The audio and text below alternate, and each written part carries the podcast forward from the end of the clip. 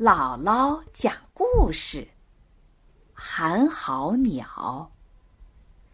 一座大山的山脚有一堵石崖，崖上有一道缝。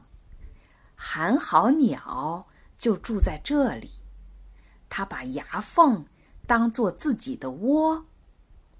石崖前面有一条河，河岸旁边。有一棵大杨树，大杨树上住着喜鹊。寒号鸟和喜鹊两个面对面住着，成了好邻居，交了好朋友。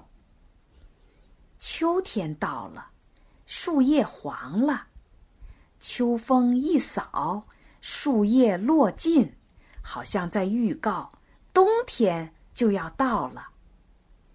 一天。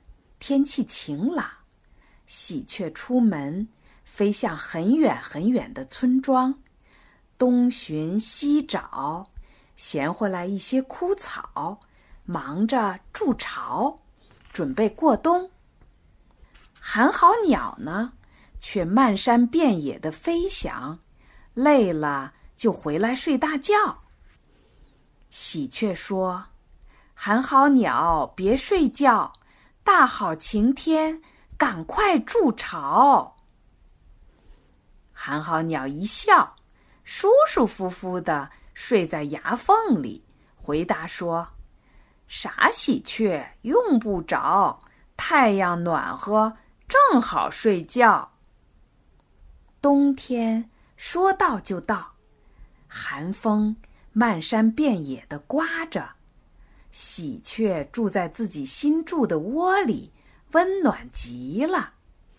可怜的寒号鸟呢，浑身上下没有一根毛，牙缝里又冷得厉害，冻得它直打颤，不停的哀嚎：“哆啰啰，哆啰啰，寒风冷死我，明天就筑窝。”第二天。风停了，天气晴朗，暖烘烘的太阳当空照着，好像春天又回来了。寒号鸟又在崖缝里睡大觉。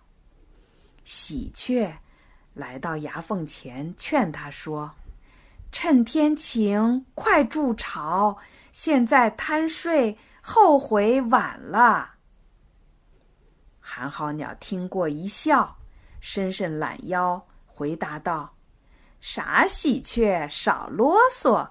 太阳暖和，得过且过。寒冬腊月，空中飘洒着鹅毛大雪，漫山遍野变成一片白色。西北风像猛狮一样狂吼着。”牙缝里冷得像冰窖。就在这深冬的夜晚，喜鹊正在温暖舒适的窝里熟睡。寒号鸟呢，却发出了最后的哀嚎：“哆啰啰，哆啰啰，寒风冷死我，明天就筑窝。”天亮了。太阳普照大地，喜鹊同往日一样快活高兴的又唱又跳。可是懒惰的寒号鸟呢，再也不能在阳光下闲荡了，因为早在昨天晚上，它就冻死了。